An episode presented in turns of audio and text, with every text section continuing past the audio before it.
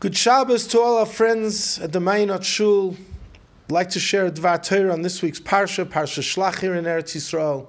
And the Torah should be L'schus and a refuah shalema for a young shliach in New York who's extremely sick with corona. Chaim Shner Zalman Yehuda ben Hinda Yocheved. And then towards the end of the Parsha, in addition to the story of the Meraglim, we have a short story, a tragic story, the story about the Mekoshish Eitzim, one of a Yid who decided, as the Mefarshim explain, Kavanosil Hashem Shemaim, to set an example. And he was Mechalel Shabbos, the Shabbos after, after Matan Torah, or other Mefarshim after the Chetim Meraglim. But he was Mechalel Shabbos, and that's a capital offense. And the Gemara in Shabbos Tzadik Vav and those learning Daf Yomi remember this from their learning this week, Pratis, that the Gemara wants to know who is the Mekoshish Eitzim? Who is the one who gathered wood and was the first to publicly desecrate the Shabbos? And Rabbi Akiva says it was Tzalafchad. We all know Tzalafchad because he had five wonderful, righteous daughters who had such a love for Eretz Yisrael, they came to Moshe and claimed their portion in the land of Israel. Because Tzalafchad was no longer there.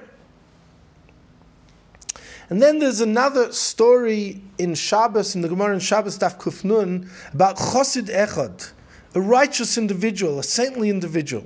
And he was walking and checking out his field, and he saw that the fence was broken. And then he thought, oh, if the fence is broken, wild animals will come in, destroy the crop, people will walk through. I've got to fix it. And then he remembered that it was Shabbos. And he felt so bad that he had this thought to fix the fence on Shabbos, even though it was by accident that he decided, I'm never going to fix this fence. And that's going to be part of my tshuva process. But Hashem saw his great righteousness, and loines, there was a miracle. V'olsa tzlaf, a tzlaf tree grew in that place where the fence was broken. And Rashi explains that tzlaf is a very precious tree with, which produces three different types of beautiful, expensive fruits. And from that tzlaf, he had parnasa, and all his family had parnasa. And the Ben Yehoyada, who's better known as the Ben Ish Chai, the famous Rav in Baghdad in the beginning of the century, he explains, he connects the two. And he says, Who was this chassid? Based on the Kisvei Arizal, he was a Gilgul of Tzalafchad. And that's why tzlof chad, one tzlof tree grew to remes to tzlof chad. And what was the parnosa?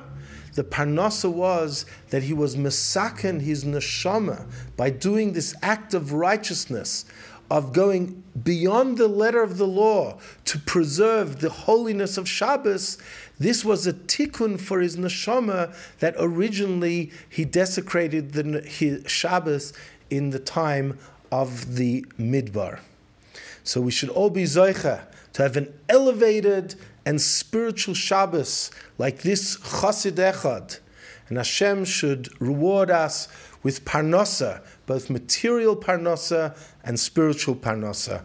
Good Shabbos.